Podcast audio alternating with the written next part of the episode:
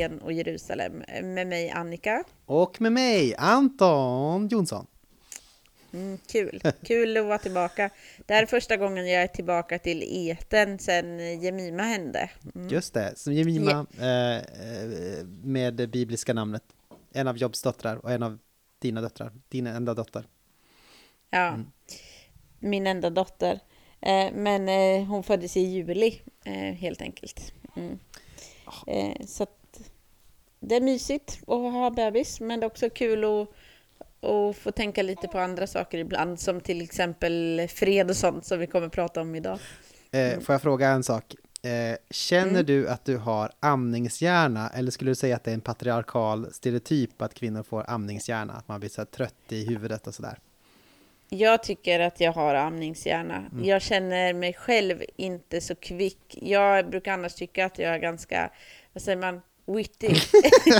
Om man får säga så om sig själv. Nej men jag brukar vara snabb i replikerna och ja, sånt där. Ja. Alltså jag känner mig seg. Ja. Eh, och, men jag, jag, undrar om det är liksom specifikt med amningen eller om det mer är eh, ja, att man har fått ett annat fokus och man har hela tiden man är distraherad för man har hela tiden någon annan att ta hand om mm. och eh, sover inte lika mycket och sånt där. Mm. Just det. Fick du, fick du någon amningshjärna? Uh, I, vad säger man? I andra hand? Mm. Nej, nej, nej, inte när jag tänker tillbaks på det så kommer jag inte ihåg någon amningshjärna. Uh, däremot, alltså, jag är ju ofta så att jag är lite eh, jag brukar tänka på att jag och min fru, vi lever lite i olika sfärer på något sätt.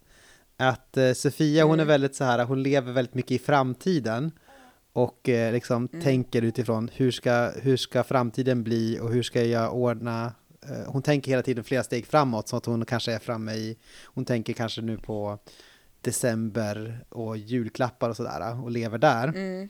Och jag, mm. jag lever hela tiden i något sorts parallellsfär, typ någon sorts idévärld, där jag liksom flummar omkring.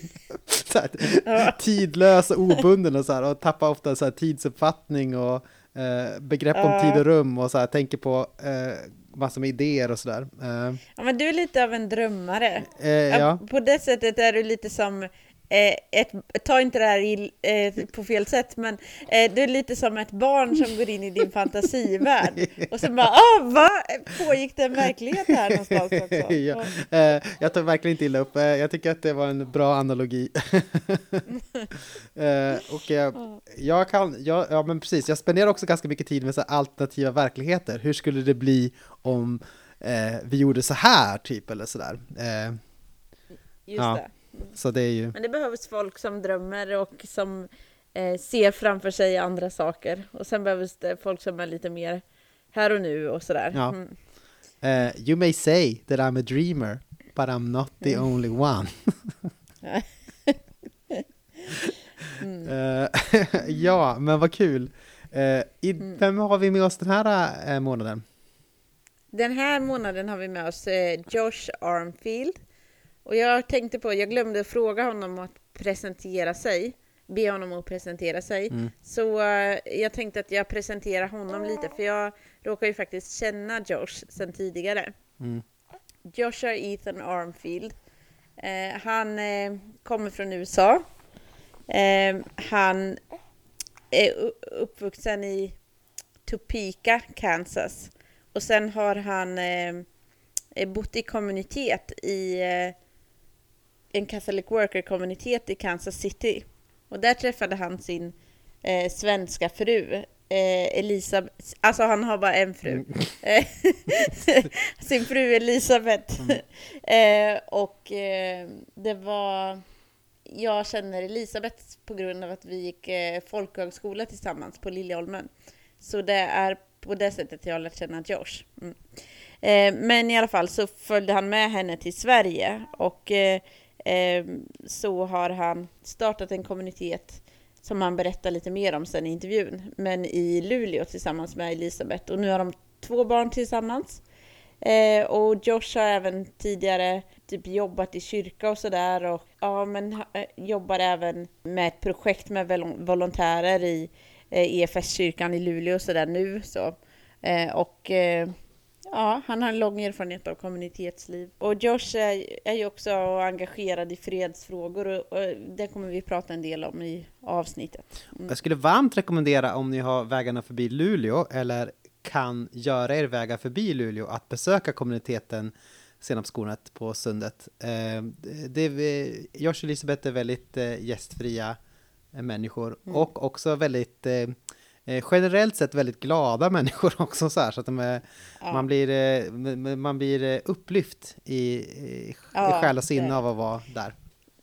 Det är som ett spa på det sättet att man liksom blir alldeles varm av det fast, fast eh, det är som ett andligt spa höll jag på att säga, men det är mm, ju, mm. man, är, det, det är bra, man mår bra i, i kropp och sinne av att vara där. Mm. När du var där i Luleå sist, visst höll du på att hålla på något sorts, du fick vara så här huvudtalare på någon sån gatumarsch eller någonting sånt, eller vad var det, hur blev det?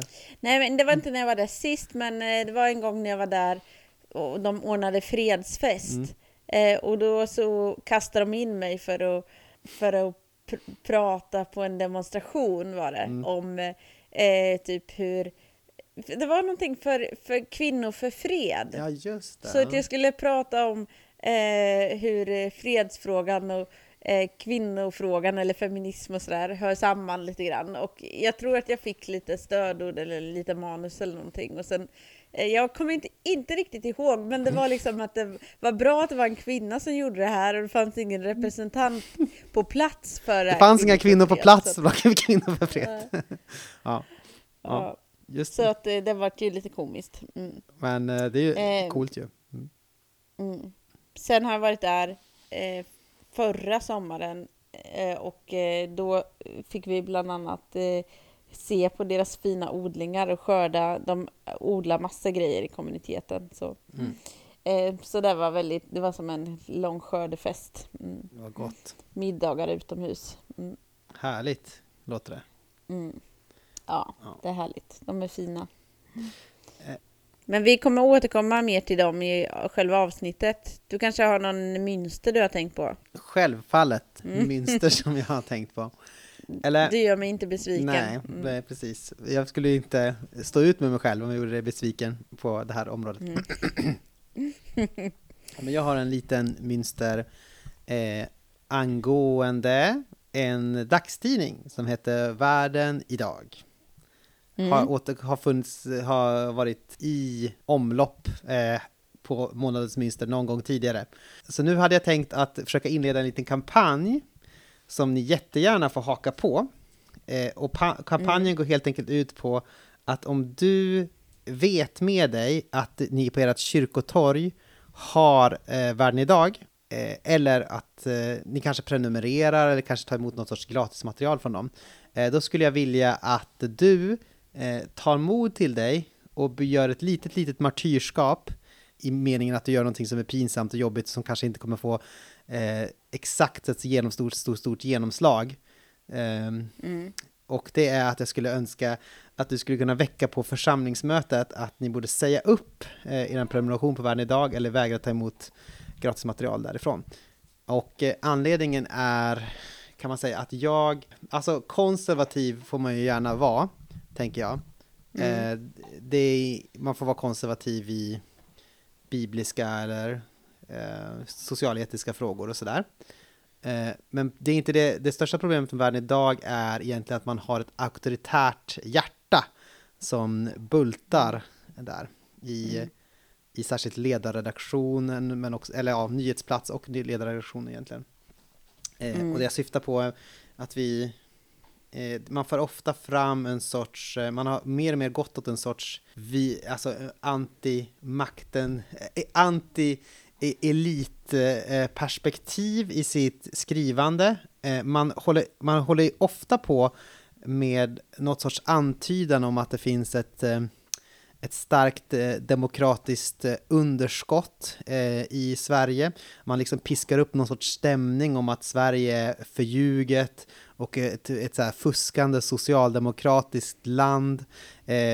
En, en vad heter det, en av journalisterna som heter Samuel Teglund till exempel, han har retweetat på Twitter flera sådana här högerextrema eh, påståenden om att det skulle pågå så här organiserat valfusk i Sverige, typ. Mm. Och Mm. att eh, det är till exempel en som heter Marcus Allard i Örebro som han har retweetat som är eh, känd för att han brukar ljuga helt enkelt rakt upp och ner eh, till media för att han vill, han, han också kör mycket på det här populistspåret också där han försöker säga att jag är motarbetad av media, det är synd om mig och då är det också typ, då är det oftast typ så här att han inte har ställt upp på intervjuer eller att han har liksom skickat så här nonsenssvar och så där och så sen så Mm. eh, använder han det som någon sorts eh, förevändning för att han är tystad av media och att, eh, att man borde rösta på honom för att liksom få fram verkligheten och sanningens eh, perspektiv och sådär. Och han har ju också gjort Mm, massor med sådana här mm. Eh, och han gjorde massor med sådana här eh, påstådda liksom, granskningar av vallokaler där liksom han bara åh, de fuskar, de gömmer undan mina valsedlar och sådär. Och jag tänker att det finns liksom väldigt låg kredibilitet på en sån person på sådana saker. Och det är flera sådana saker som man har typ retweetat och man fick liksom stånd, eh, tror jag alla manliga medlemmar i Världen Idags redaktioner, man uppdagade att i, jag tror att det var jag kommer inte ihåg exakt, det är en förort i Stockholm i alla fall, där det uppdagades att, man, att det hade förekommit för många röster, fler än vad röstlängden hade varit. Och det var ju för att man hade blandat ihop siffrorna. Men då var det också så här, då kunde man på liksom, nyhetsplats liksom, antyda att ja, men sossarna, de är uppe för något för no good liksom. De håller på att försöka fuska till sig mandat. Och sen så tystade det här. Mm, det. Och sen så Man det anspelar ju på lögnen medvetet. Alltså Ja. man, man använder lögn strategiskt helt enkelt. Eh, för, för att eh, ja, vinna på det. det som, eh, det, alltså världen idag är trumpister helt enkelt, fast utan Trump. Mm. Precis. Och eh, ja, men det, det, så att där är ju, det var ju en riktig nyhet såklart, men det var också liksom, man lyfte fram det väldigt starkt och liksom satte S på något sätt i. Och sen så publicerar man ju ingenting om liksom när man kom fram till förklaringen till varför det hade kommit liksom, för, varför det var för många Så röster. Eh, och, så här, och så här gör man ju regelbundet att man på något sätt förvrider också verkligheten hela tiden för sina läsare. Att man hela tiden antyder liksom vänstern är antisemitisk på olika oklara grunder är de det. Och sen så liksom skriver man ingenting om att typ SD har publicerat en egen vitbok där, där, det liksom, där de själva konstaterar att eh, vi, eh, deras grundare var nazister i väldigt hög grad. Och liksom. eh, inte ens, det liksom publicerar man inte om man nu är såna här Israelvänner eller står upp för judarna i Sverige, så varför, varför liksom tar man inte ens upp det liksom? För man har så här extremt stark liksom eh, högervridning i sin rapportering som är liksom, eh, går bortom någon sorts så här, går bortom någon sånt här tidningens, ti, ja, men man kan säga att en tidning är liberal, en tidning är oberoende socialdemokratisk, så här. det går liksom bortom det och blir liksom förvridet och förljuget och liksom tramma, trummar på den här eh, lögnen för att man eh, eller trumma på liksom väldigt ensidigt för att man vill liksom, för att man eh, har liksom ett politiskt mål som genomsyrar hela tidningen. Och det tänker jag är auktoritärt och eh, lögnaktigt och förvrider liksom verkligheten för sina läsare. Och efter det tredje så tänker jag att Värnidags ledarsida extremt, är mer sekulär än vad, än vad, än vad eh, till exempel Dagen är. Alltså det är extre- väldigt lite reflektion utifrån, när man pratar om politik och så här så blir det en helt så här realpolitik, eh, väldigt immanent, liksom inomvärldsligt, väldigt inomborgerligt liksom, tänkande som har, och om, om, om Bibeln eller tron är med så är det nästan att man reducerar det till någon sorts värderingar, alltså det blir någon så här Sverigedemokrat-kristendom liksom reduktion av det till någon sorts värderingar och värden och sådär. Förutom såklart när det kommer till ens så här signalfrågor, när man ska signalera till sina, eh, till sina läsare då, typ hbtq och sådär, då, man, då, då plockar man fram Bibeln helt plötsligt och blir lite mera eh, åt Mm, det hållet. det. Och eh, Mm. till exempel, ja men och så här typ eh, sådana, vissa av sina utvalda frågor då, då liksom Mm. då helt plötsligt blir det lite mera eh, kött på benen. Men så här. Det är en, en sekulär, Mm. eh, högervriden eh, ledarredaktion skulle jag säga. Som Mm. jag tänker inte, inte har någonting att göra egentligen på ett svenskt eh, kristet kyrkotorg, utan det, det är liksom, Nej. Jag skulle säga så här, Den gynnar egentligen inte den kristna rösten i samhället och den gynnar inte ett demokratiskt samtal. nej men ja, precis, det finns ett sorts auktoritärt eh, hjärta som bultar i liksom världen idag. Eh, om, prenumerera på typ Hemmets Vän eller någonting så här, om ni absolut bums måste ha en, en annan tidning liksom som är mera konservativ liksom så här, så ta typ Hemmets Vän eller någonting, men säg upp Världen idag för allt i världen, eller väck på ditt, ditt församlingsmöte om eh, ni verkligen ska stödja den här tidningen. Och gör lite egna mm. efterforskningar och kolla lite grann på hur de skriver och hur de vinklar liksom, nyheter och sådär. Och jag är inte säker mm. på att du kommer få igenom det här, för vissa personer har gjort eh, Världen idag till sin herre och frälsare. Så att, eh, och många vill i, många i våra frikyrkor vill kanske inte stöta sig med sådana medlemmar, utan då kommer man kanske försöka, ja, man kommer inte ta upp det så mycket, det kommer liksom kanske falla lite platt och sådär. Men eh, testa att göra det ändå, tänker jag. Mm, skadar inte, eller Nej. hur? Det, det, är, det är bra för, vad säger man, karaktären. Att mm. göra sådana där grejer ibland. Mm. Mm. Precis. Mm. Det skapar ett visst sorts subjekt. Man hyllade också, vill jag säga, Italiens nya premiärminister som har tydligt knappt översminkade fascistiska liksom, tendenser. Ah, eh, för att hon var abortkritisk. Så. Ja, där, eh, ja. Vi himlar med ögonen. Ja, det är svårt att komma på något att säga till det liksom. Det är liksom värre än när verkligheten är värre. Ja. Ja. Um, ja. Jag stöder dig i det här. Man ska få sina församlingar att säga upp världen idag. Behöver vi berätta något om Catholic Worker? För det utgår ifrån att folk vet vad det är när vi pratar. Uh, ja, nej, men Catholic Worker grundades väl, är det på typ 30-talet av uh, Dorothy Day och Peter Morin, heter han väl? Uh, och det är ju en sorts såhär mm. typ, ja men det, det, det är ju som uh, riktat kan man säga till arbetarklassen. Ett sorts såhär typ katolskt, från början kan man säga ett sorts katolskt, nästan så anarkistiskt kommunitetsrörelse. Mm. Som, gav ut en som har gett ut en tidning väldigt länge som heter The Catholic Worker och ja, som eh, har också, man har dels funnits i städerna där man har utfört olika barmhärtighetsgärningar och dels har det ibland funnits ute på landet också där man har hållit på med, med odling och sådana saker. En väldigt intressant rörelse också. Och nu, man kan inte säga, man, eh, man behöver inte vara katolik för att typ besöka eller bo på en Catholic Worker. Så att om du skulle ha lust att göra det så går det bra mm. att göra det. Josh och Elisabeth är till exempel inte katoliker. Nej. De är med i EFS församling. Mm.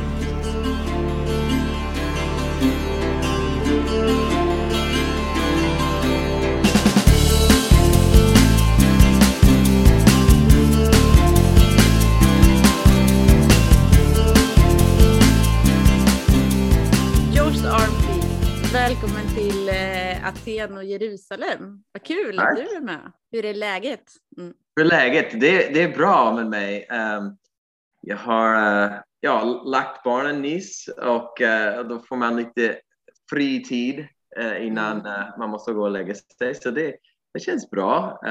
det är svårt det... ibland att stiga upp efter man har lagt sig med barnen. Mm. känner vi igen va? Mm. Ja. Det är, det är den bästa tiden på dygnet i alla fall, när barnen ligger och sover precis. Ja, det kan vara det. Mm.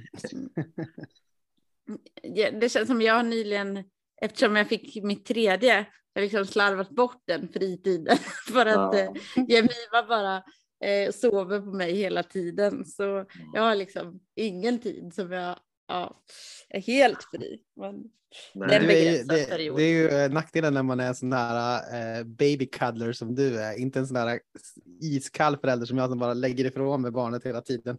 Ja, första till, nästa tillfälle. Det är väl det helt enkelt. Jag får stå ja. mitt kast. Mm. Mm. Jag undrar om du kan berätta lite om hur det är att leva i eh, kommunitet och lite om hur det kom sig att du eh, flyttade till, eller startade en kommunitet i Luleå och sådär. Mm. Eh, kan du berätta lite om det? Mm. Ja, eh, så jag och min fru Elisabeth, vi träffades i en kristen kommunitet, en Catholic worker eh, kommunitet i Kansas City. Mm. Eh, och när vi gifte oss, um, då hade jag bott där fyra år i kommuniteten, hon hade bott där tre år. Men vi hade bestämt att vi skulle flytta till Luleå för att uh, Lisa skulle plugga till sjuksköterska och uh, det är mycket mer logiskt att plugga i Sverige där det är gratis än i USA. Så, uh, och sen ja, skulle jag också lära mig om, om kulturen och lära känna hennes, hennes familj och lära mig svenska. Mm. Så vi flyttade till Luleå för det är den närmaste universitetsstad till där Elisabeth kommer från, Jokkmokk.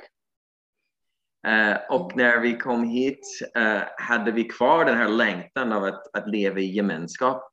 Det var en väldigt spännande tid i Kansas City i, i kommuniteten och, och jag mådde jättebra i, mm. i den platsen och i den gemenskapen och jag kände verkligen att det var, det var en kallelse jag har fått att leva i, i, i kristen kommunitet. Så, så när vi kom till Luleå, uh, ja, vi visste redan innan vi kom hit att det var ingen kommunitet, men ja, och så visste vi inte heller om vi skulle vara kvar i Luleå efter Elisabeth var färdig med, med mm. hennes studier. Men, men uh, efter vi hade flyttat hit kände vi att ja, men vi kan inte bara vänta här tre år tills ja, hon är färdig och sen kan vi sen kan vi gå vidare utan det kändes som att ja, Gud vill att vi ska eh, också vara hans lärjungar här i Luleå um, mm. uh, under tiden. Så, så en sak ledde till den andra och uh, vi började engagera oss här i Luleå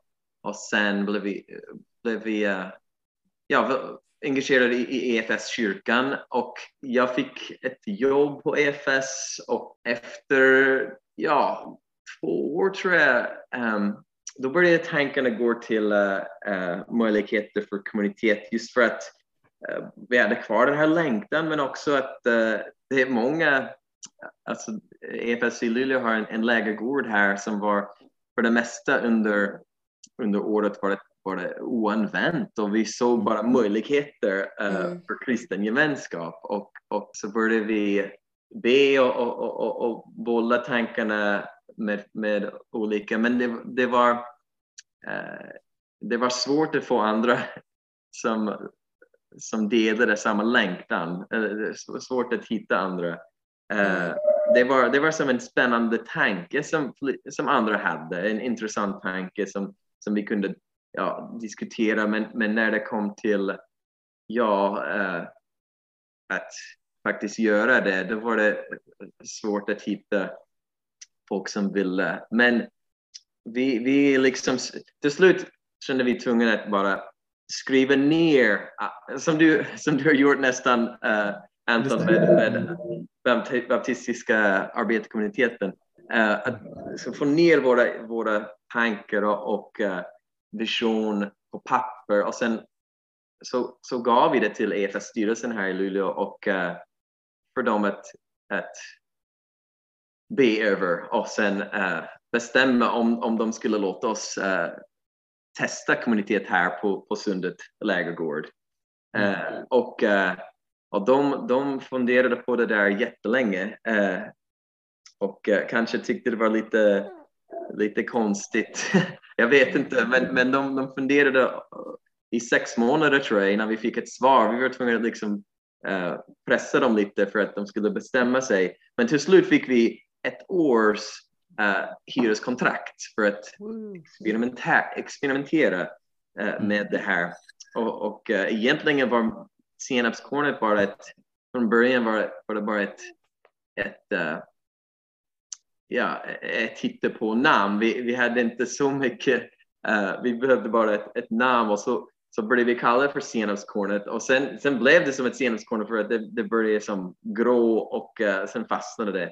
Uh, och, och så gillar jag det här, jag gillar den texten om, om Guds rike som ett senapskorn. Så det, det, är ett inspirerande mm.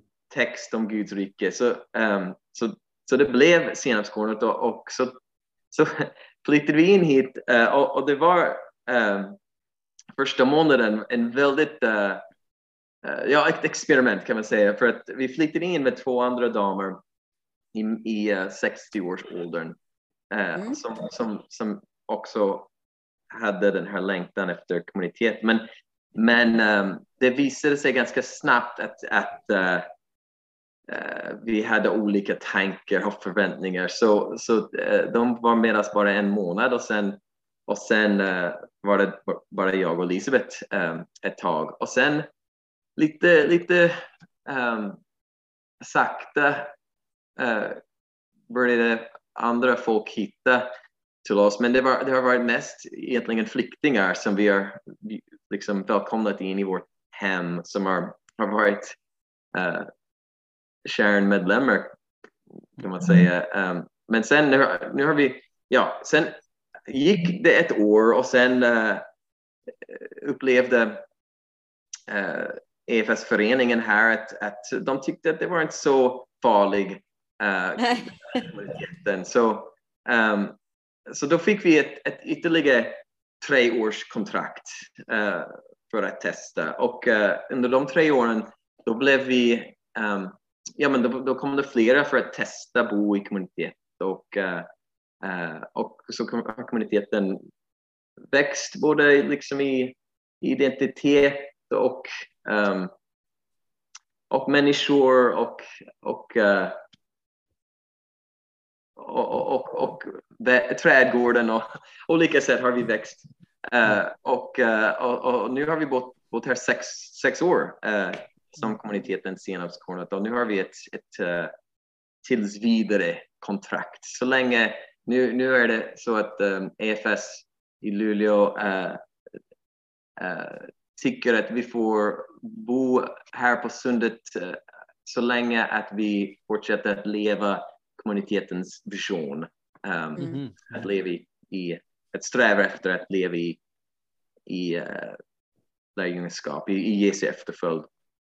Uh, och nu är vi mm. faktiskt um, tio, uh, eller vi har, vi, har ett, vi har tio personer i kommuniteten, men vi har två till och snart tre till volontärer som, som är med på en, ett, ett volontärprojekt som vi har startat, som kommuniteten är Eh, inblandade i. Så, och de är ganska mycket en del av också kommuniteten fast med lite olika villkor uh, än just uh, uh, kommunitetsmedlemmarna. Men, men då, blir, då blir vi 13 då. så det är ganska roligt att, att, att från att vara två, nu är vi, nu är vi 13. Så, ja, och det, det är två småbarnfamiljer, så så våra, vår familj, vi har två barn och sen en till familj med två barn och sen finns det två afghanska män som bor med oss uh, och, uh, ja, och sen de, de här uh, volontärer. Så. Mm. Fantastiskt. Ni har ju fyra principer för kommuniteten, eller hur? Ja. Kan du berätta ja. lite kort om varje princip? Vi kan spara den som handlar om icke-våld, det ska vi prata lite mer om. Tänkte ja. Jag. Du kan berätta lite om de andra. Mm. Ja, gärna. Um, det var, ja men de saker som vi känner är kärnvärderingar eller ledord uh, för oss um, uh, och, och som, som, som Jesu efterföljare, då har vi valt gemenskap, gästfrihet, enkelhet och sen icke-våld. Och man kan, man kan ersätta dessa begrepp med andra ord också uh, som beskriver kanske samma sak. Men, men, uh, men så har vi valt. Uh, mm. och, och, gemenskap handlar ja, om att, att motstå det här individualistiska sättet att, att tänka och leva och att, och att, att våga och, och välja att leva med andra människor, att dela ett vardagsliv tillsammans. Um, uh, vi, vi, känner att, att det kristna livet behövs uh, gemenskap för att, att uh, leva i Jesu efterföljd. Det, det, det, är verkligen en, en, en sak som vi gör tillsammans. Ingen av oss kan, kan uh, vara en lärjunge själv. Så, och, och, och och att dela, ja, en kommunitet behövs inte vara ett kollektiv, just vi är ett kollektiv och, och, och jag, jag tycker det har, har varit väldigt bra. Um, men såklart det har sina utmaningar att dela samma hushåll. Men just att, att inte behöva planera för att, att träffas utan man, man, man delar samma så, Så, det är naturligt att, att man, man, man får samtala uh, om, om, om livet, om saker som är, som är viktiga. Man delar gemensamma måltider, man, man delar uh, matlagningen, diskningen, städningen. Uh, mm. På många sätt mycket enklare genom att vi delar vardagen tillsammans. Så ja, också ingår det här med att, att vi delar trädgårdsarbete och, och så vidare. Um, gästfrihet och alla de här sakerna kan liksom mm. uh, hänger ihop. Så gästfrihet, den andra ledord, um, handlar om att, att, att se Jesus i, i, i varje människa som vi möter, att, att, uh, att välkomna Jesus som kommer till, till oss som en främling. Uh, och uh, att, att att, krist, att som kristna vi kallar det att göra det. Och vi, och det kan man göra såklart på olika sätt också, men, men jag tror vi är väldigt inspirerade av Catholic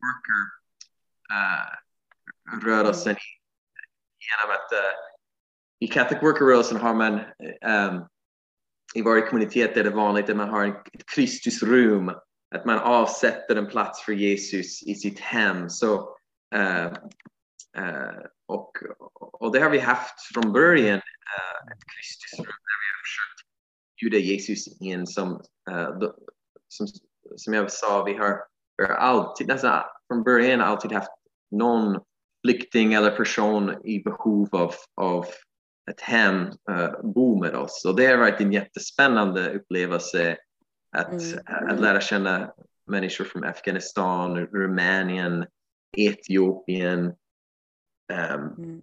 framförallt. Uh, och uh, ja, så det, det, är ett sätt vi praktiserar gästfrihet. Men sen, sen också gör vi det, gör vi det genom gemen, vi kallar för gemenskapsmåltider. Uh, i, i stan, uh, i EFS-kyrkan har vi en, en veckomåltid där vi, uh, det är en öppen och gratis måltid och för, vi försöker bara praktisera um, måltidsgemenskap med, med, med andra som, som inte är vår egen familj eller vänner uh, utan mm. också uh, människor som vi inte känner. Uh, och det blir, det blir en, en, en solidaritetshandling att, att liksom när vi börjar dela måltider tillsammans då, då är vi inte längre främlingar utan vi blir, vi blir vänner och, och ja. Sen det här med enkelhet Eh, vi känner att, att eh, det, det här är en av de kanske största dygderna i, i, i kyrkan, att, att leva i tacksamhet, att, att, uh, att motstå mammons makt över oss, att, att, att tro att liksom, vi uh, behöver klättra upp på karriärstegen uh, för att vara lyckliga eller vi behöver ha ett, ett ett fint hus eller ett, ett, ett bra sparkonto för att känna oss trygga. Uh, men att, att uh, snarare försöka se hur, hur, ja, varje dag är en gåva från Gud och att, att leva mer när, närmare naturen, att se vårt beroende av, av naturen, av Gud. Uh, det här också, trädgården är ett sätt som vi, som vi gör det, att, att mm. odla ser vi så konkret hur, hur uh, eh, vi är beroende av, av, av skörden, av, av, um, av, uh, av att arbeta med våra händer ser vi uh, hur ja, att vi, att vi, vi blir kopplade, vi ser, vi ser kopplingen så mycket tydligare till, till Guds skapelse än, än när man, inte för att kritisera folk som som jobbar med datorer. Eh, men, men just det får du gärna göra här. men jag tror att det, vi lever i en tid nu när, när vi, vi är så bortkopplade från, från Guds skapelse och vi ser inte konsekvenserna uh, mm.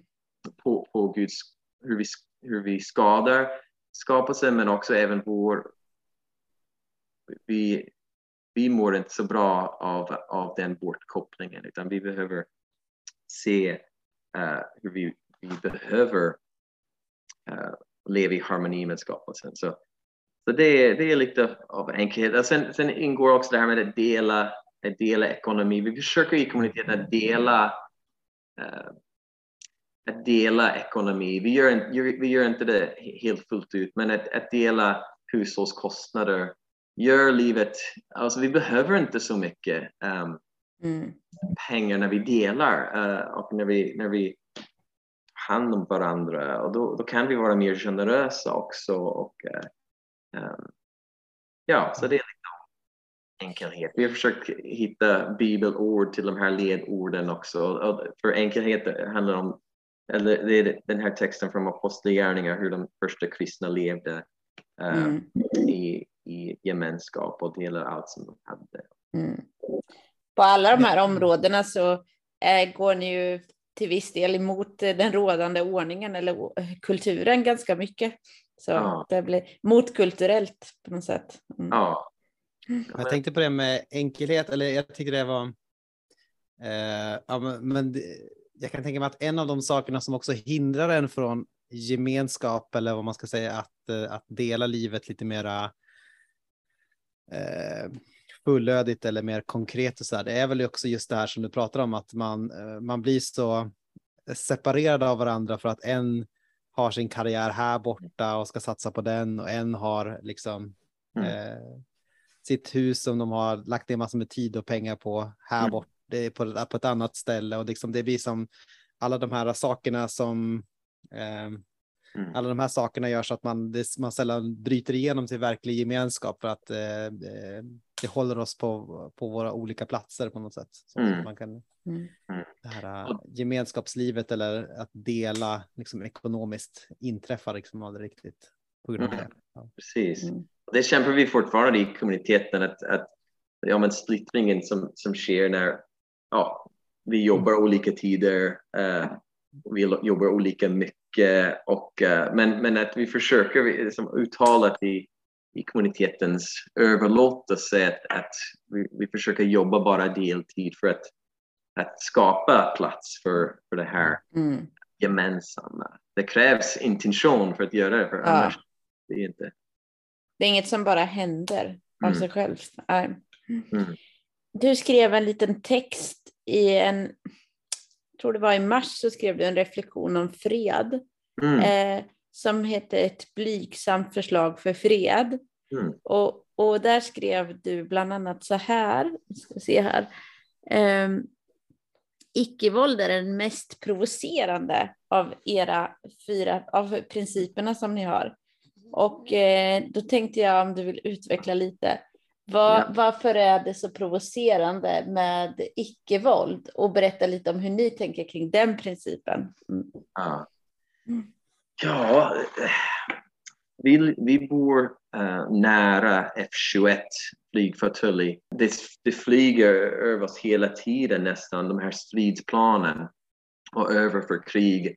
Och F21 har länge varit här. Jag vet inte hur det är eh, flygplatsen den, den byggdes för militär övning, övningar, inte för civil flygningar. Men nu, nu, nu, får, nu, hyr Luleå Airport en del av det här.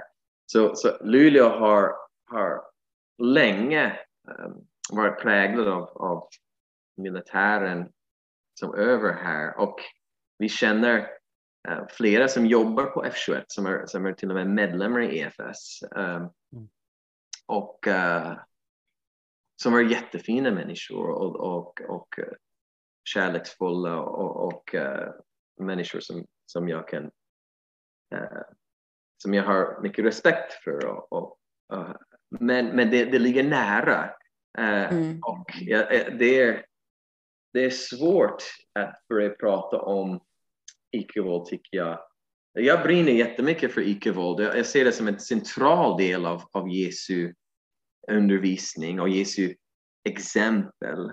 Um, mm. jag, jag får inte ihop egentligen evangeliet utan uh, icke-våldet. Uh, för många som upplever jag att icke-våld blir ja, det är något som, någonting passivt. Det är, det är någonting um, orealistiskt.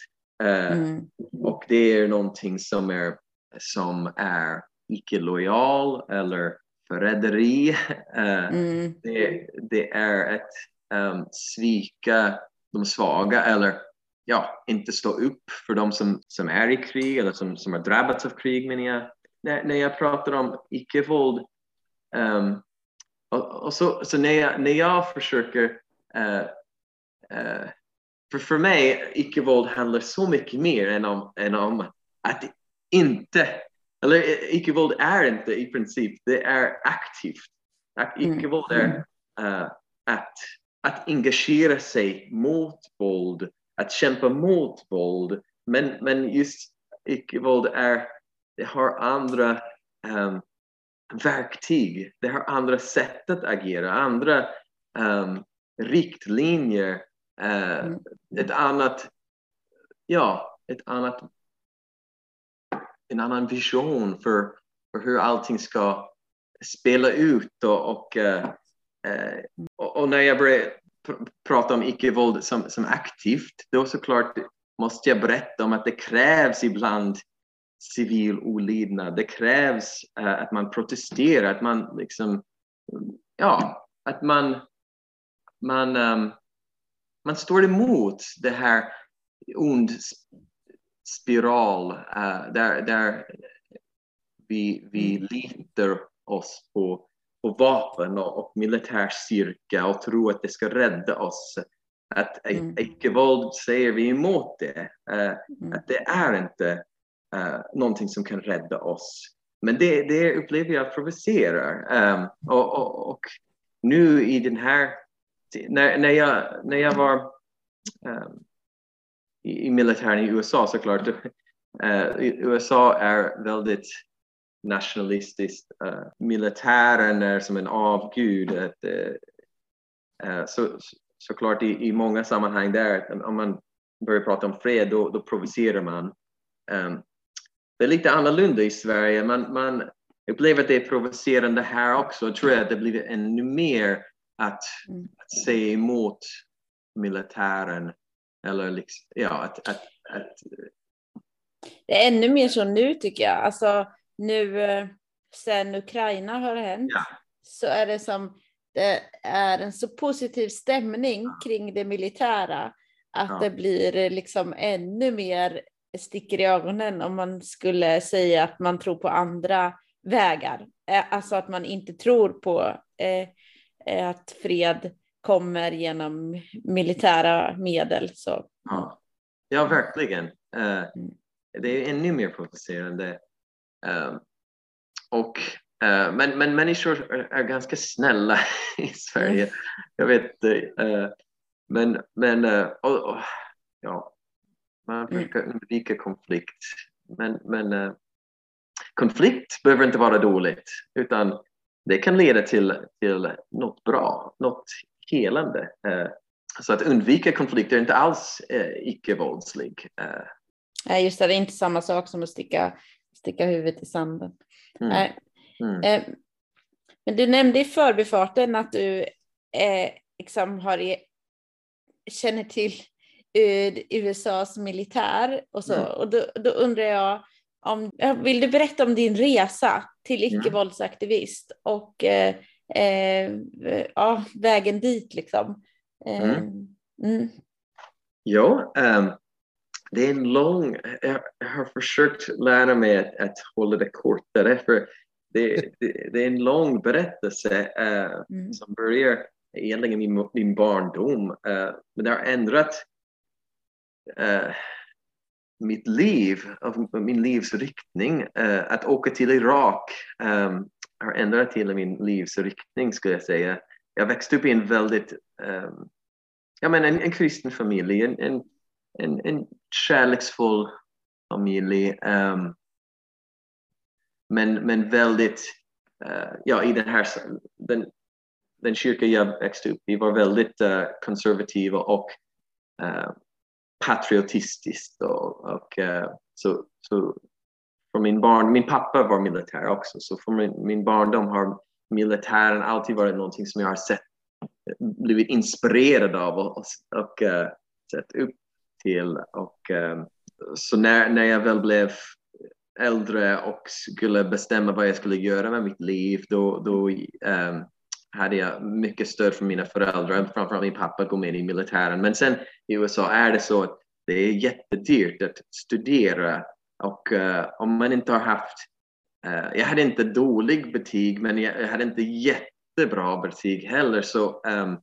då skulle det ha kostat mycket pengar för mig att studera och uh, så är det för, för, de, för många i USA. Att, att men, men militären erbjuder väldigt bra stipendium och bidrag om man, om man går med i mm. militären. Uh, så, så det var en stor anledning också att jag, jag valde att gå med. Och sen att, att bara ha ett äventyr. Så, uh, så jag gick jag såg bara, förlåt, jag var bara sticka in där. Jag såg att det var ett argument som man använde mot att här, avskriva studieskulder i USA.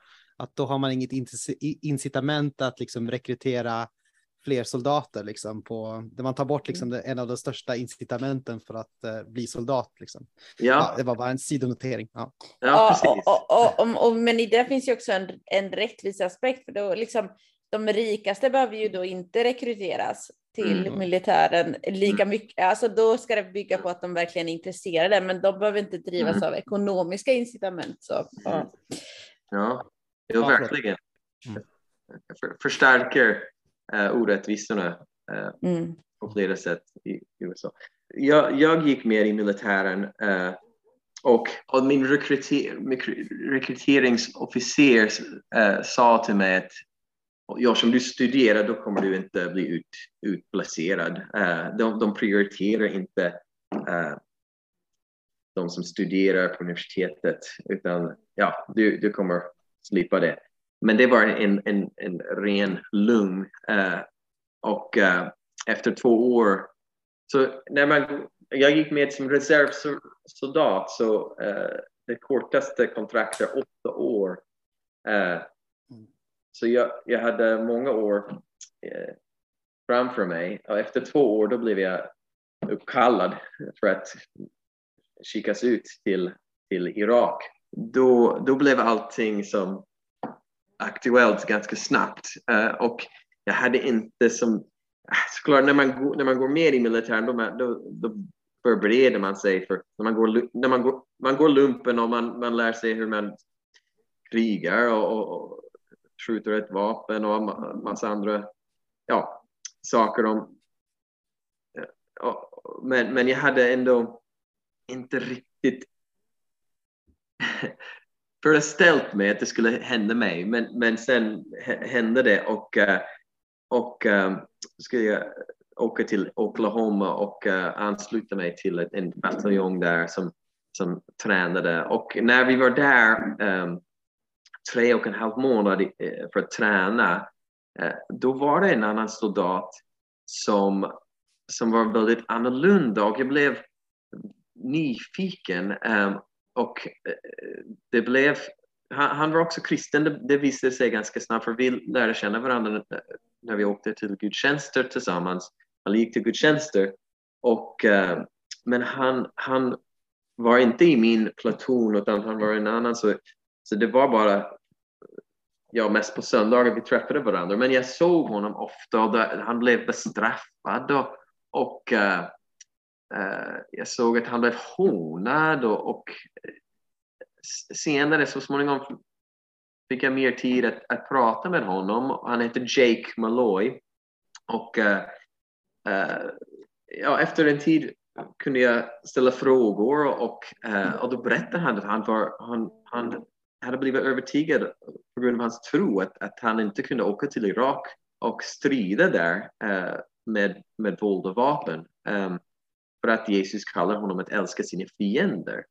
Och uh, han, han vågade um, ta allt det här straff uh, på sig på grund av det här, de här, den här övertygelsen. Och jag blev väldigt, um, ta, ja, väldigt utmanad och, och uh, um, kultiverade då en, en, en vänskap som, som, har, som fortsatt eh, och fortsätter. Um, nu har vi inte så lika mycket kontakt, men, men, uh, men vi hade många samtal om, om vad Jesus menade i bergspredikan om att älska våra fiender. Jag hade aldrig uh,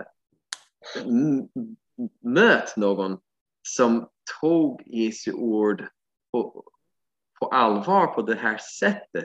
Uh, och um, jag hade som växt upp och, och tänkt på de här, som hade förstått de här orden som personliga bud, uh, att ja, men man ska älska sin, sin syskon som man eh, bråkar med och, och man ska försonas med dem. Och, um, eller ja, sin, sin granne kanske, men, men inte politiska fiender.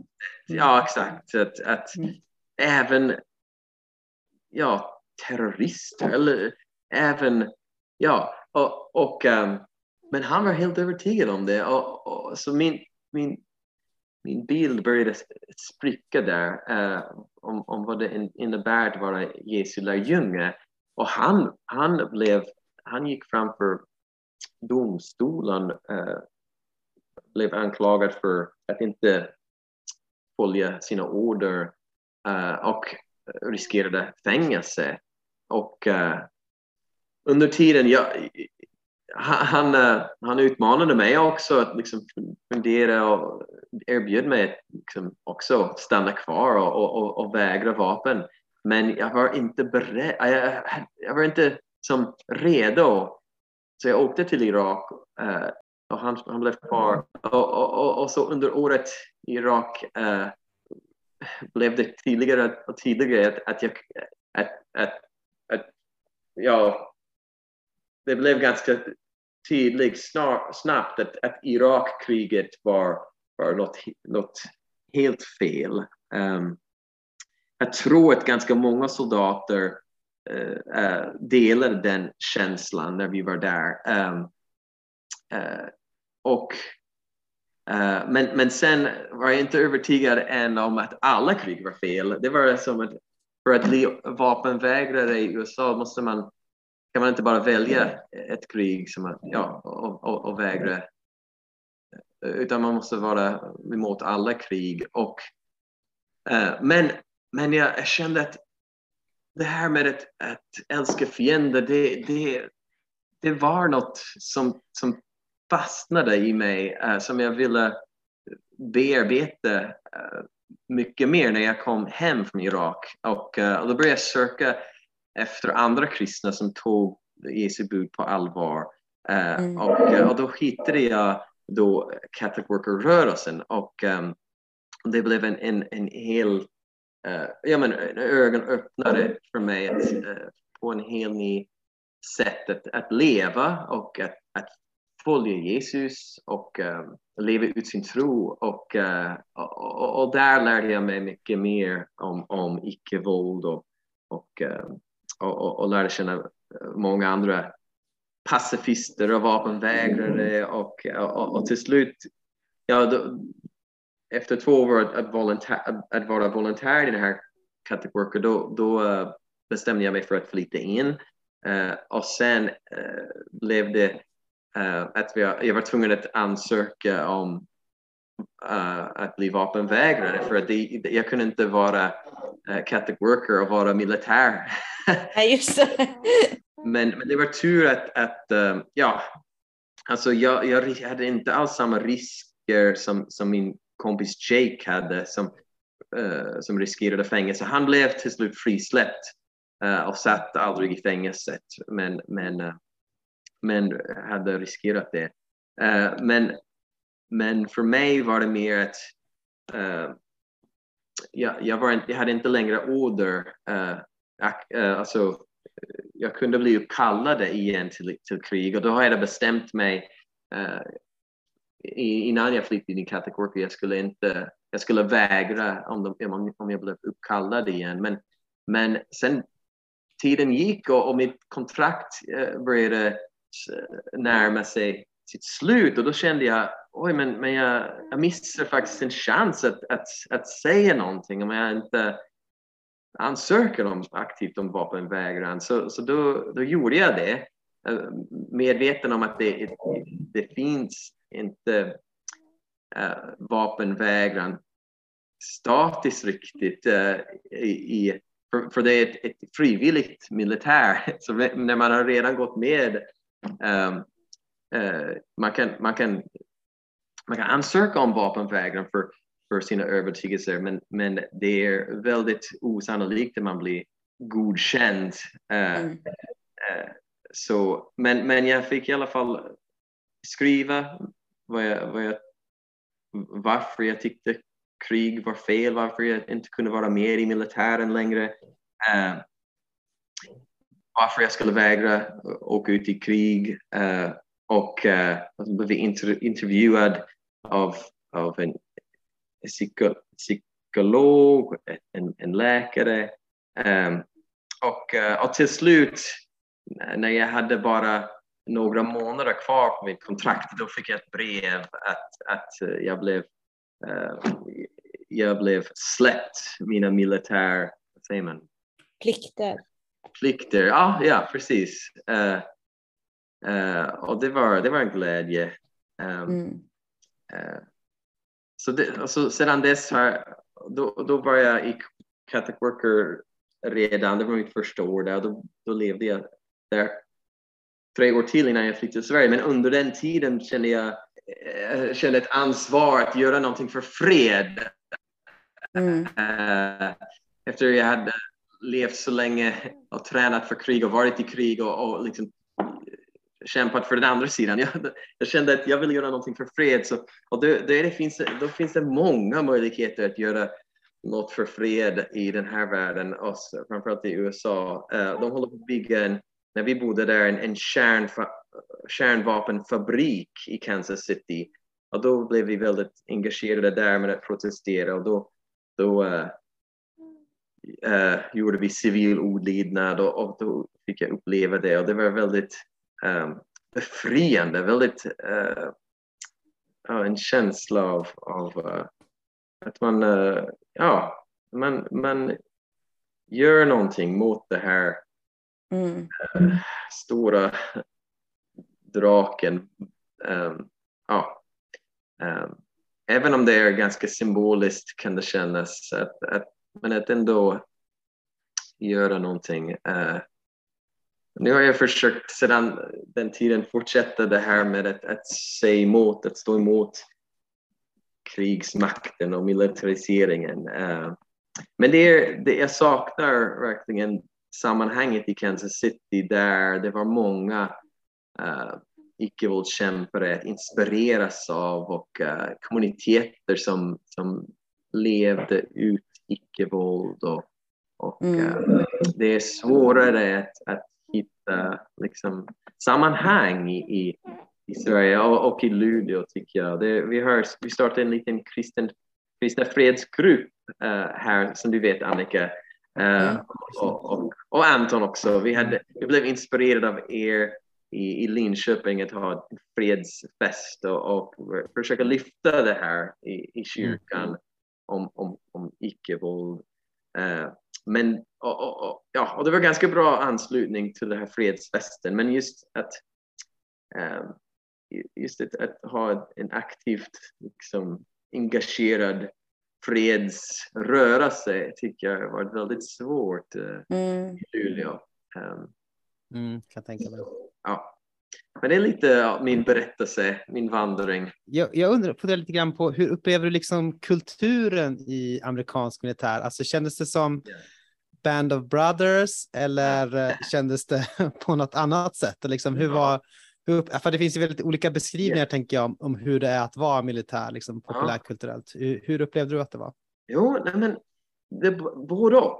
Uh, mm. jag, jag, kände verkligen, jag upplevde verkligen en, en känsla av av camaraderie, av, av, um, av gemenskap. Men just kristen gemenskap kan jag inte säga att jag upplevde så djupt. Men, men, uh, och, uh, och det är verkligen en miljö uh, av liksom det här ma macho man tänkande. Att, att, ja, eh, man får, man får liksom, ja, vad säger man, spänna sina muskler när man ja, mm. tränar med sina vapen. Jag vet inte, det var verkligen det här.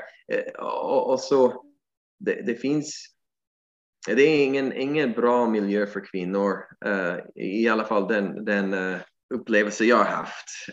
En, en sak som jag kommer aldrig glömma var att Jake, min, min vän, han var väldigt, en väldigt ödmjuk, väldigt uh, fin person, men, men, men liksom stark också. Men, men uh, vår, vår befälhavare var också en, en pingstpastor och han var, var hotfull, väldigt hotfull mot Jake.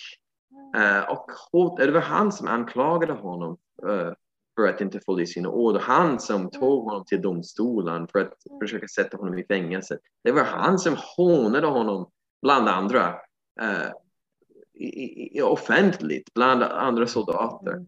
Mm. Att, att en kristen pastor skulle göra så mot sin broder. Ja, sin broder. Uh, det var väldigt svårt att förstå. Uh, men det var den miljön det är en konstig relation i, i USA, kyrkan och, och militären. I vissa sammanhang är det väldigt konstigt hur de hänger ihop. Mm, mm. Och jag tänker också att en person som Jake som du beskriver, att mm. Man, man tar ett tydligt ställningstagande för något annat och att liksom man visar att den här vägen finns också.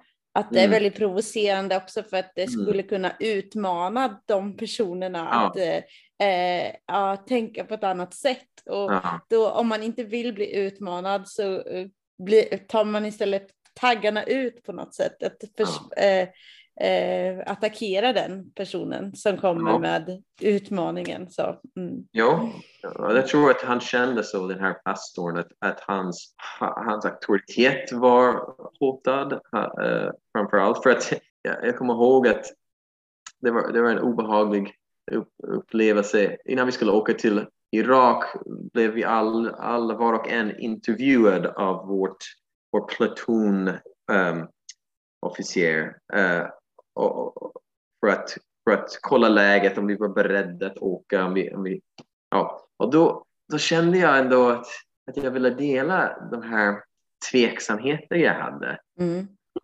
Det var kanske inte så smart uh, att göra så.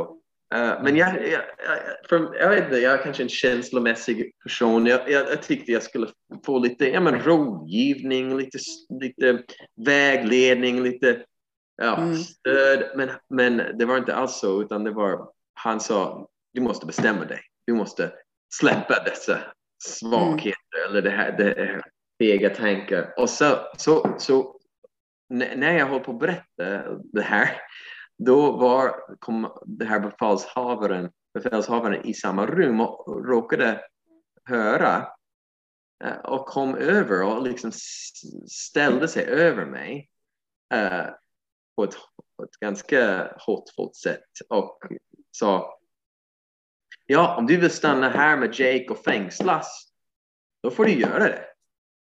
Uh, men du får bestämma dig vilken, ja, vad, du, vad du tror på och vilken sida du står på. Uh, han var väldigt, uh, ja, så ja, jag tror att det är, det är något som, när man, när man är i den position, kanske känner man sig att det börjar spricka om man, om man börjar tänka för mycket.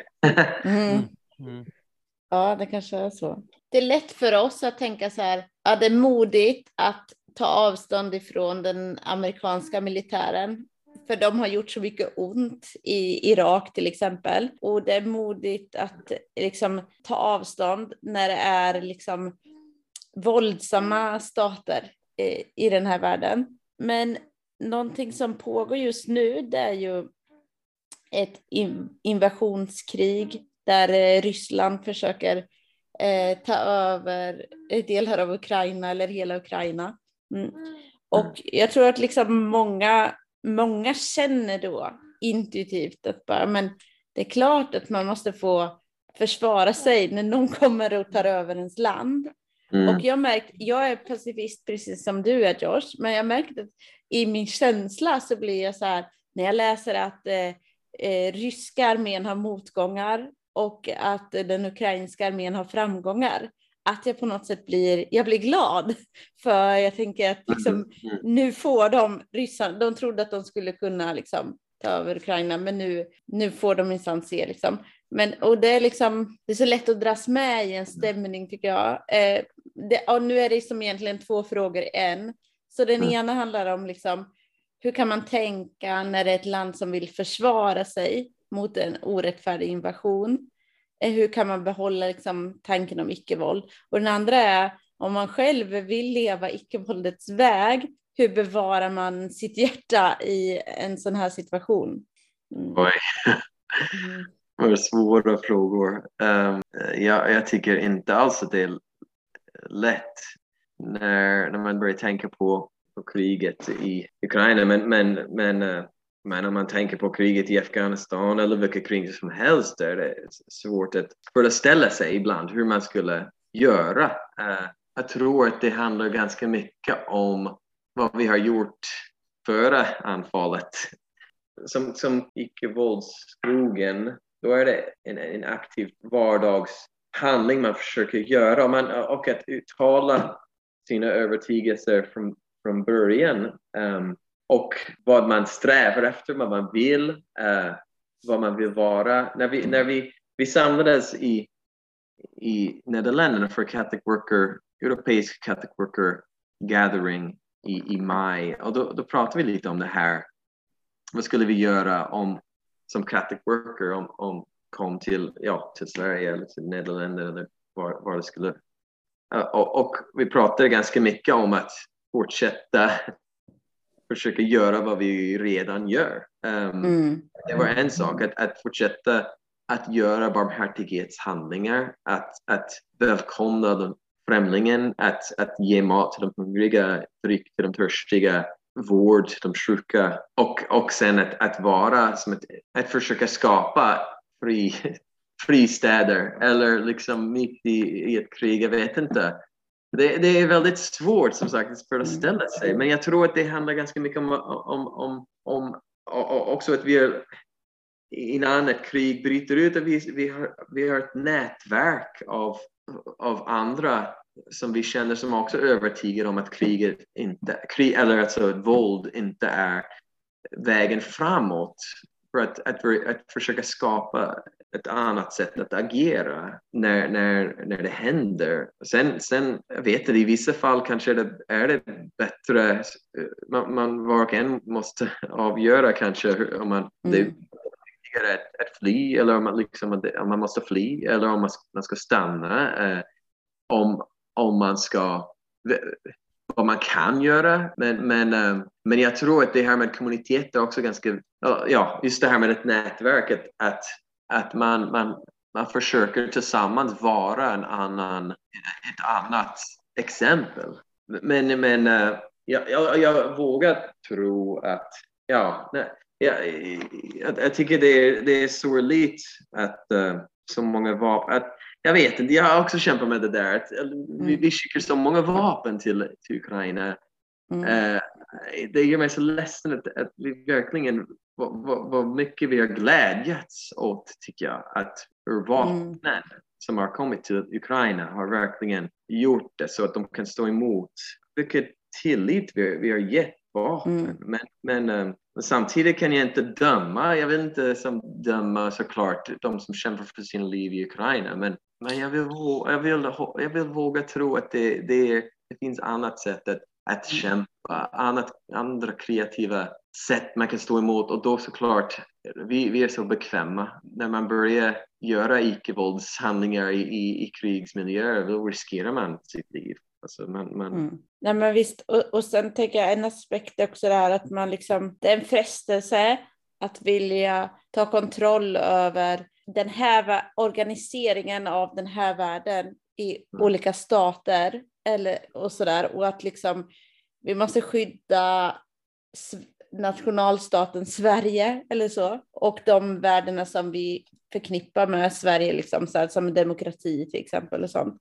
Men egentligen så är, vad ska man säga, kyrkan är ju kallad att vara kyrka, att vara ett hoppets tecken i den här världen, oavsett om det skulle vara liksom Putin som bestämde över det här territoriet eller om eh, det är Magdalena Andersson som är statsminister. Och liksom eh, den frestelse tycker jag för kyrkan att försöka ta kontroll över eh, vem det är som styr eller så, Mm. ist- för att det kan kan göra att vi glömmer bort vad som egentligen är vårt uppdrag. Eh, så. Mm. Ja. ja, verkligen. Ja, ni, ni, um, ni inspireras mycket av anabaptister och jag tänker att det, det anabaptistiska historien finns det så mycket vi kan lära oss av att, att vara ett under, vad säger man? En underground, en underground mm. church. Ja, mm, uh, mm, en underjordisk mm. församling. Att, att uh, jag tror att det, det är kanske lärorikt att, att börja tänka hur det, hur det skulle kunna, kunna vara uh, att vara kyrka i ett, i ett, i ett krig, uh, i ett krigsmiljö. Um, mm. Men um, jag tänker på, på de som motstod uh, ja, nazisterna i andra världskriget uh, med, med icke-våld. Um, jag tänker på André Trocmé om ni känner till honom i, i Frankrike, han och hans församling gömde tusentals judar mm. I deras hem. Hur skulle, hur skulle det vara att liksom bereda oss att kunna gömma och, och, och, och uh, ja, ha plats i våra hem, i våra församlingar för, för att, att öppna upp. Jag, jag, jag tror att uh, vi behöver tänka mer i de banorna. Hur, hur är det att vara ja, en underjordisk kyrka. Jag vet inte, vad tycker ni om det? Ja, det låter bra. Ja. Jag tänker på det där du sa om att icke-våldet är er mest provocerande grundprincip. Mm. Jag tänkte på det som Annika sa nu också, att eh, icke-våld innebär ju väldigt mycket att man på ett sätt släpper liksom illusionen av kontroll över tillvaron. Eller så att mm. man, mm. våld är ju ett av sätten som man försöker bemästra eller ta kontroll över tillvaron. Så när man icke-våld är också ett sätt att liksom avsäga sig rätten att bestämma hur mm. allting kommer sluta liksom eller att eh, mm. så utan att att på något sätt lita på att ja, men trots allt så är liksom korsets väg det här när man går liksom vapenlös på något sätt. Mo, eh, Mm. Och sårbar är ändå på något sätt det som kommer i slutändan vara det som stegrar eller det som är det som får Guds, eh, ja men det är det sättet som Gud liksom väljer att eh, härska på. Liksom. Mm. Genom det här som mm. ser ut som att avsäga sig sin kontroll eller avsäga sig. Mm. mm. Verkligen. Nej men precis, det är väldigt svårt att, att se hur det här kriget i Ukraina ska, ska sluta också. Uh, jag är ingen ex expert på, på på liksom krigspolitik men, men uh, det, det, det verkar inte liksom... Jag, vet, jag, läste, jag läste en artikel nyligen um, som påstår att ja, Ukrainas fram utan att hota ännu mer med, med kärnvapen. Att liksom det, uh, det är vägen. Ja. Så jag vet inte. Uh, det är väldigt svårt eh, jag, jag, som, som sagt, jag, jag tycker bara att våld bara leder till mer våld. Jag, jag ser inte det blir, och Ryssland blir mer stängd. Ryssland, ja, men jag håller med dig verkligen Anton att det är icke-våld. Vi, vi, vi, vi får förlita oss på, på, på Guds skydd och Guds försörjning. Och, och, ehm, ja. Mm. Du sa ganska tidigt i det här samtalet som vi har att jag vet inte hur man får ihop evangeliet utan icke-våld. Mm. Eh, är det någonting som du skulle vilja utveckla lite grann? Ja, för, ja men när man tänker på, på ja, just det här med, med korsets väg, att, att för, för mig är, är uppståndelsen, det är hela, det är, det är segern över döden, över, över ondskan. Uh, att, att uppståndelsen har skett, att, att, att Jesus har, har gett sitt liv för att visa att, att, att han har makten mm. över, över allting. Uh, inte vi, uh, inte, inte kan vapen rädda oss. Att, att, vi är, att, att Jesus med, med hela sitt liv visade hur det här med utgivande kärlek Eh, är hans väg att ge upp av sig själv eh, och agape love, att, att, att älska, att se varje person som en, en dyrbar, uh, älskade barn, Guds barn um, och dessa som, som hotar och, och använder våld mot oss, är de till och med potentiella syskon? Um, jag, jag, jag, ser bara att, att uh, utan det här med icke-våld, jag tycker att det saknas djupet ganska mycket um, i evangeliet. Man inte kan se att, att, att korsets väg är verkligen den, det vägen, den vägen som Jesus visade på och, och, och att vi även,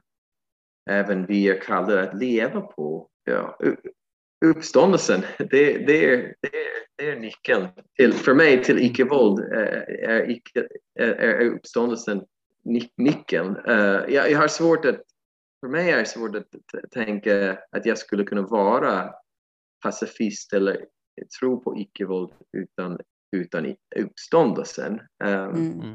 uh, för jag, jag har svårt att tro på, på människors förmåga att, att vara älskare eller att, att, att göra rätt eller mm. vara goda.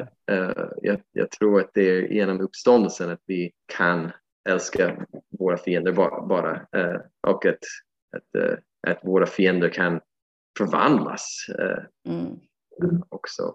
Så för mig, för, jag, jag, jag, kan inte, min, min, min tro på framtiden är ganska mycket grundad i, i Jesu icke-våld. Ja, det finns så mycket att, säga om det här tycker jag. Men jag tycker det, det, det får vara på något sätt bra, lite avslutande ord tycker jag. Det här med icke-våld och uppståndelsen som eh, det är också hoppet om att eh, mm. saker och ting kan bli på ett annat sätt än vad de verkar vara. Sådär. Mm. Mm.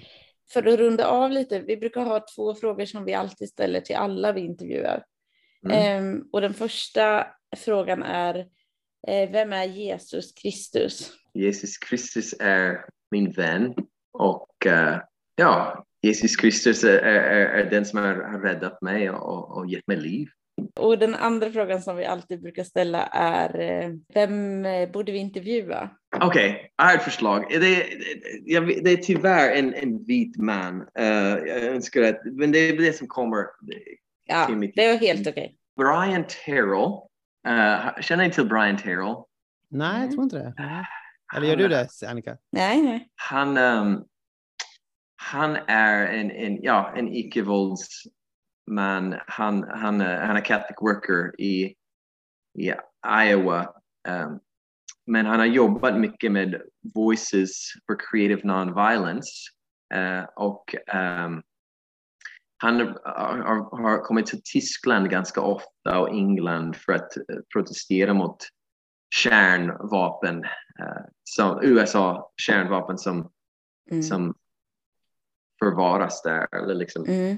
där. Mm. Uh, och han, uh, han är väldigt inspirerande. Uh, så, och, väldigt fin person och väldigt kunnig om, om om NATO, om kärnvapen och ja, han kan väldigt mm. mycket.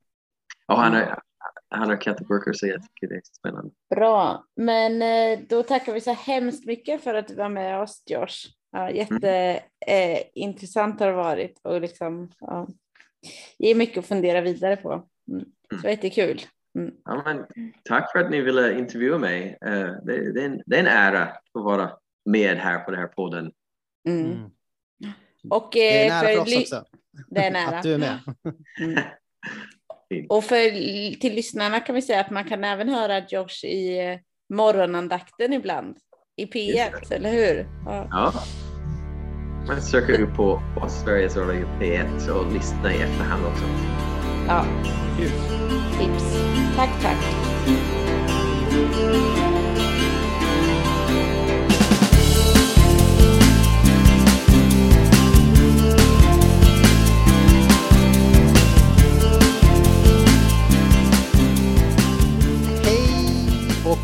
Tillbaka till eftersnacket. Jag hoppas ni har haft det trevligt tillsammans med Josh och eh, med Annika och med mig själv inne i intervjudelen. Nu är mm. ni ute ur den. Skönt, eller? Nej. Kanske... Jag tycker ju ja, jag tycker ju Josh har en av de mer spännande livsberättelserna tycker, eh, som eh, ja, man inte får chansen att höra så ofta i Sverige i alla fall. Mm, mm. Um, så uh, den, lyssnar jag gärna till. Liksom att inte bara ha varit, gjort lumpen, för det har ju rätt många gjort även i Sverige, utan har faktiskt varit utsänd i krig mm. och sen liksom därifrån till att bli eh, fredsaktivist. Och det är en berättelse som berör mig i alla fall. Mm. Och eh, att det blir, eh, det blir en annan tyngd i de ställningstaganden, att man väljer bort eh, vapen och väljer att kämpa i den här världen med andra metoder. Jag tycker det får en annan tyngd när man faktiskt har erfarenhet av krig. Så. Mm. Mm. Ja, visst.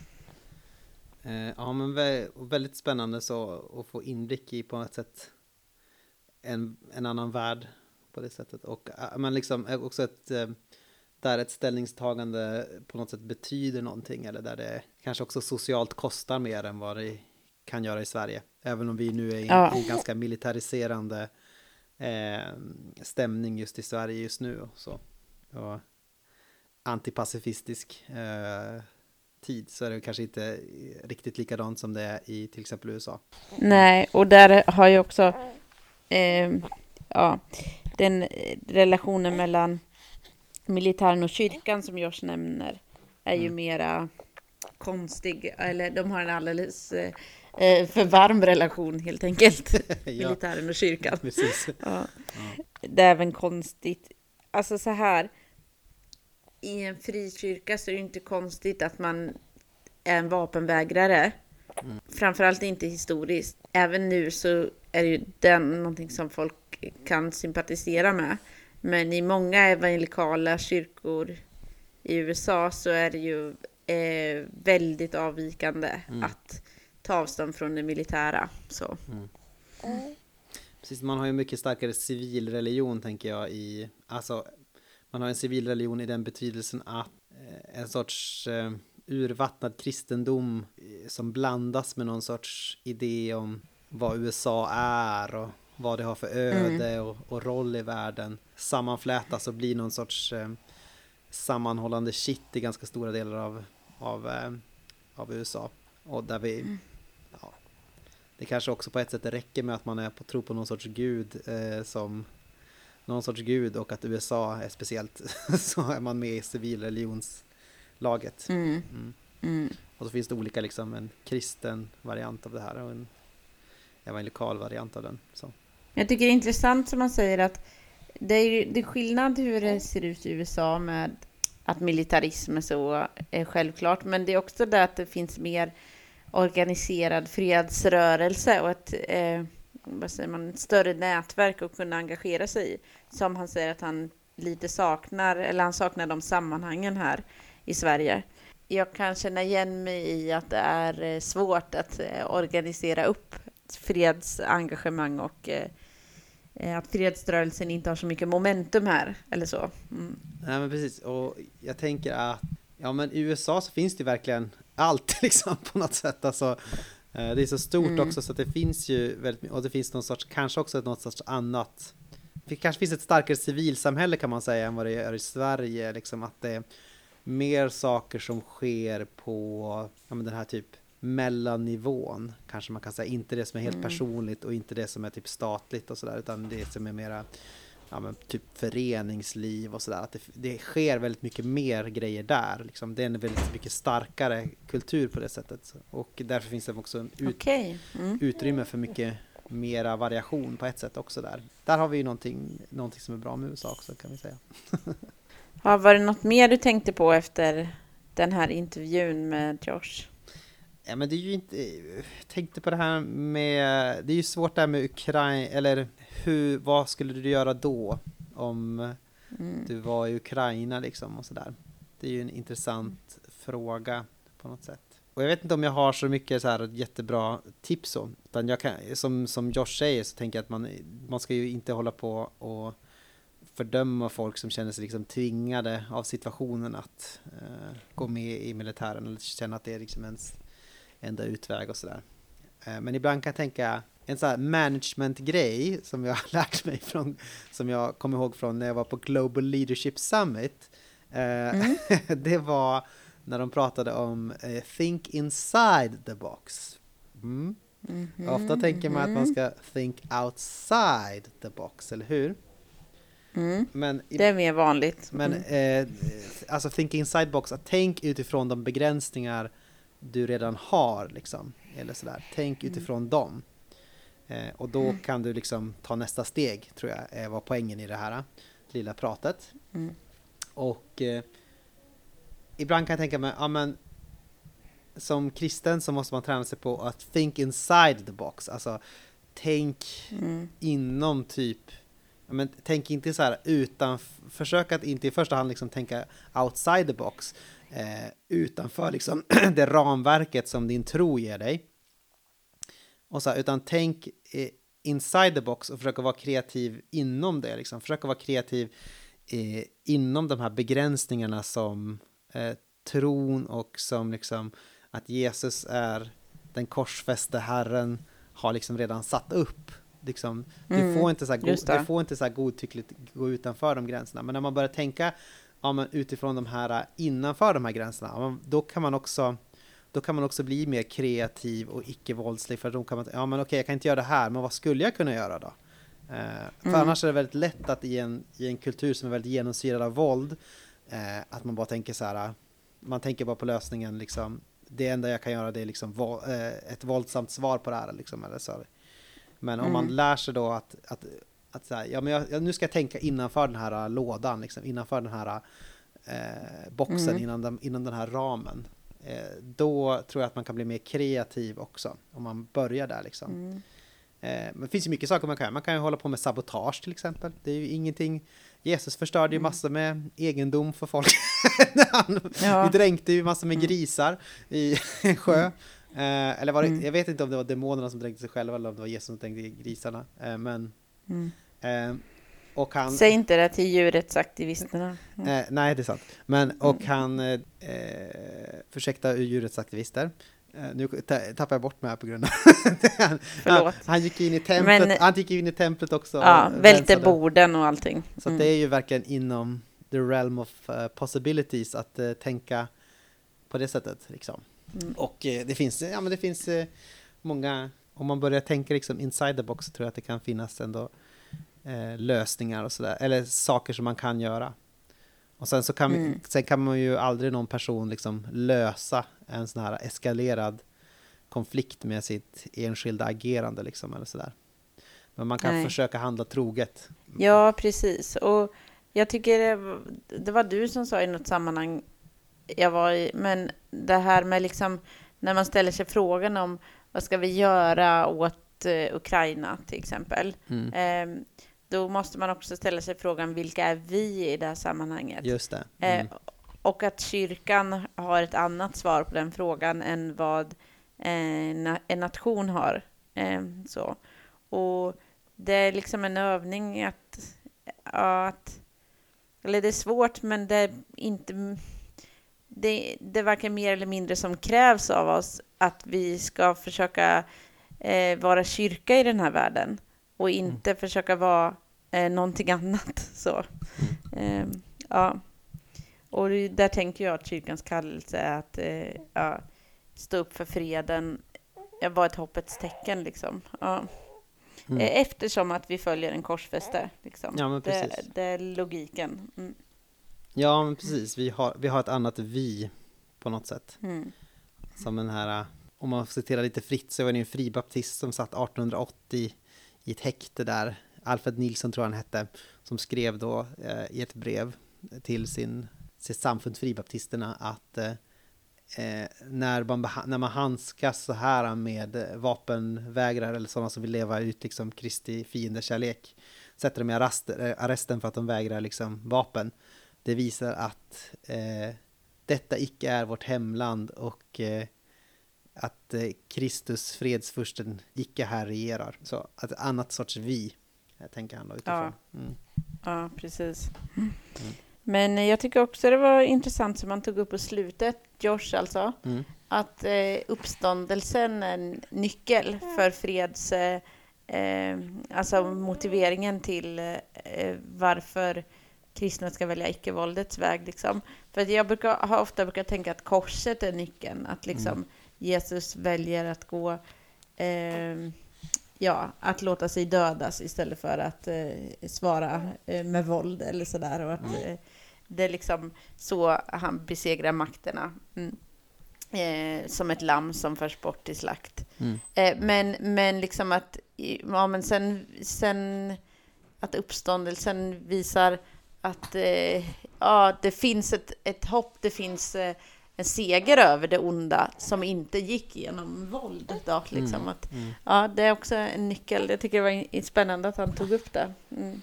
Ja men visst. Eh, och, där, och därför tänker jag så här.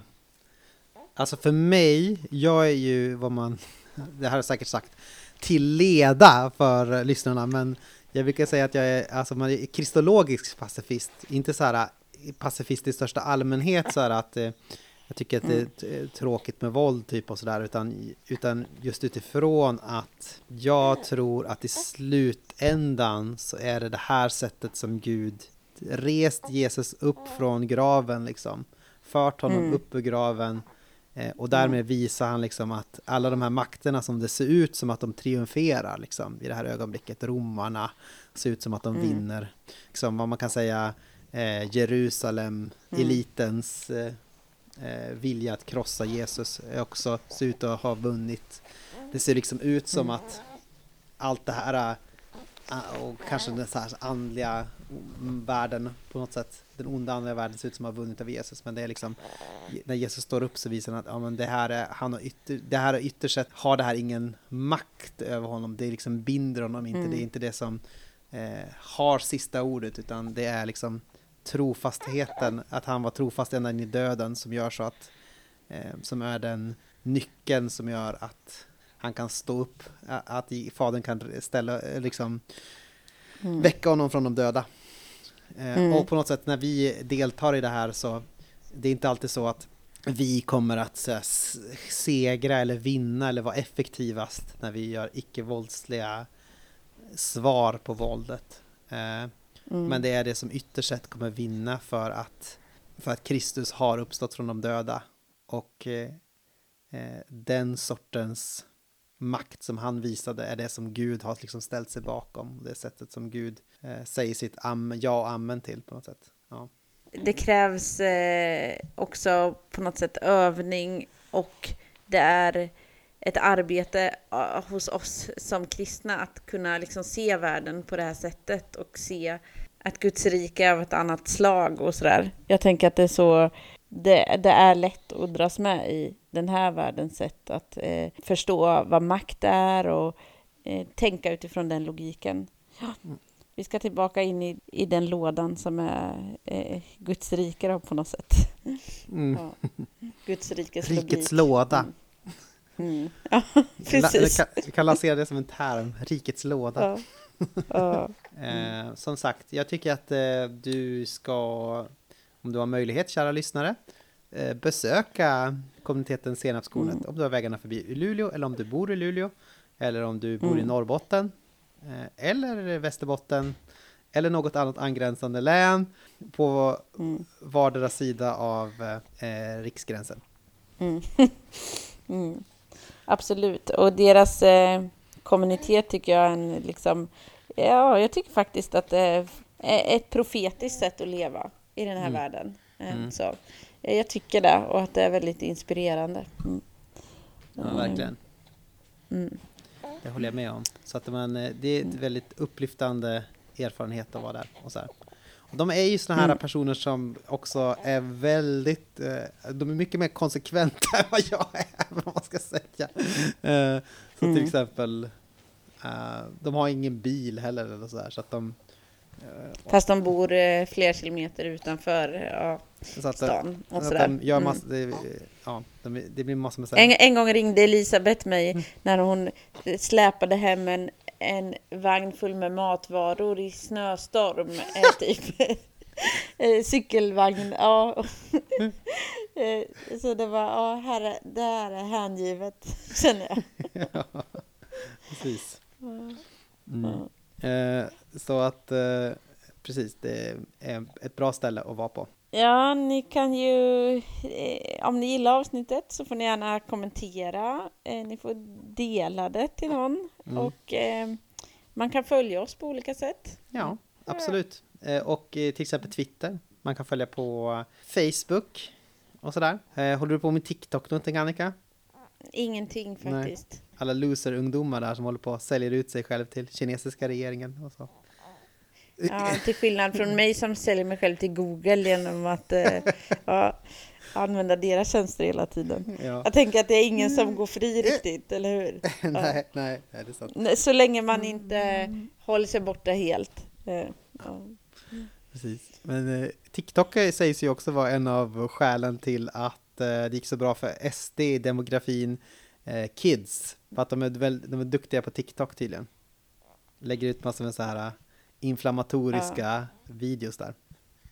Ja, farligt. Men överhuvudtaget, det pratar de om i stormens utveckling, hur mycket högern dominerar i, vad säger man, de, det nya medielandskapet. Alltså eh, de olika YouTube och alltså typ eh, vänstern har väldigt lite i Sverige, eh, och nu säger jag vänstern i bred mening, eh, har, har väldigt lite här Youtubers och ja, eh, Youtubers och folk som eh, eh, mm, och typ de skriver nyhetsartiklar och unga generellt läser inte så mycket nyhetsartiklar. Ja, Typ så.